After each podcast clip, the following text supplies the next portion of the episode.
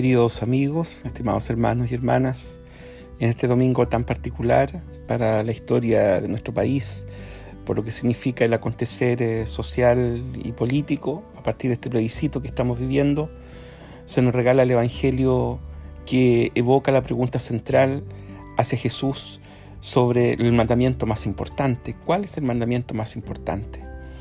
La respuesta de Jesús recoge la tradición más viva del Antiguo Testamento, en el libro del Deuteronomio y el Levítico, recogiendo y afirmando con claridad que el mandamiento más importante tiene que ver con el amor a Dios y con el amor al hermano. Y se vinculan estas dos realidades. El amor al hermano es equivalente al amor a Dios, o viceversa, el amor a Dios es equivalente al amor al hermano. Es decir, hay una dedicación, hay una apuesta con claridad de parte de Jesús respecto de esta mutua correlación entre el amor a Dios y al hermano.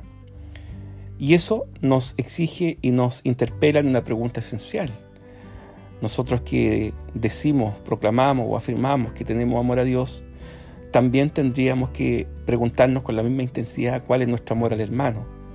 Amor en el sentido más profundo de la palabra, amor en el sentido más eh, puro, más existencial de la palabra, que no tiene que ver con, una, con un consuelo, con un eh, derrame eh, emocional o puramente afectivo. Amor en el sentido de aquella realidad que es capaz de transformar la vida del otro o de la otra en virtud de un bien mayor, en virtud de una plenitud, en virtud de una felicidad mayor, en virtud de una justicia mayor. Y eso tiene que ver con una exigencia que no determina o que no está fundamentada exclusivamente en los aspectos más emotivos o emocionales. A veces nuestra inclinación natural se queda en eso, se queda en lo emotivo, se queda en lo emocional, se queda en lo imaginativo, se queda en lo que persuade exclusivamente a partir de determinadas tendencias, comprensiones, ideas o principios.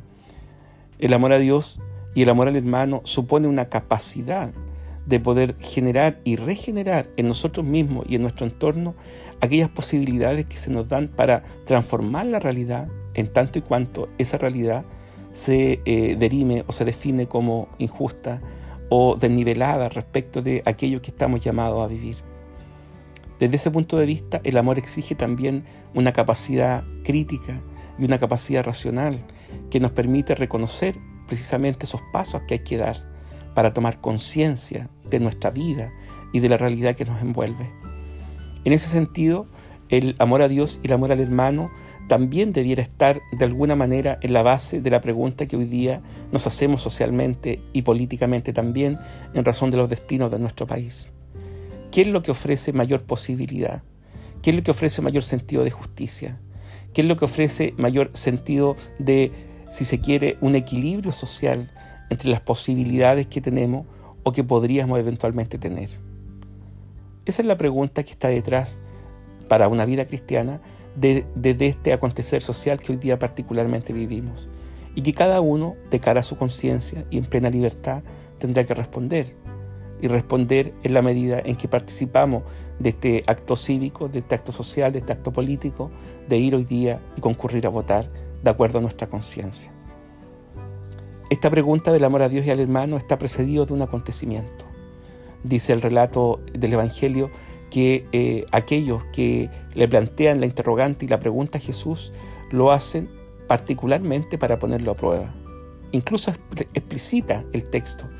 Un maestro de la ley, conocedor de eh, la escritura, es decir, un, podríamos llamar un sabio religioso de la época, pone la pregunta a Jesús para suscitar en él la prueba.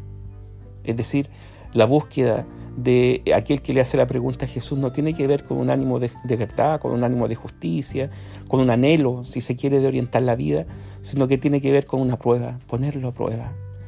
Esta característica de la prueba que es tan anticristiana, que, que supone tanto al Evangelio de Jesús, ¿quién es el que nos pone a prueba? Siempre la prueba es una acción del mal. La prueba siempre viene del mal espíritu.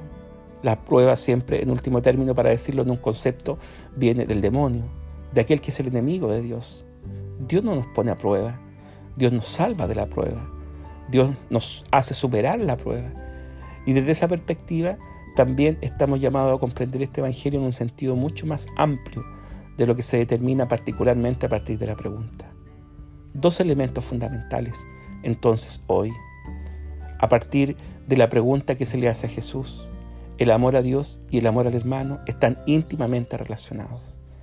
Y ese amor no solamente un desgarre o una, una verborrea emocional, sino que tiene que ver con un ejercicio también racional que nos permite iluminar realmente dónde está la razón, que nos permite verdaderamente favorecer al hermano.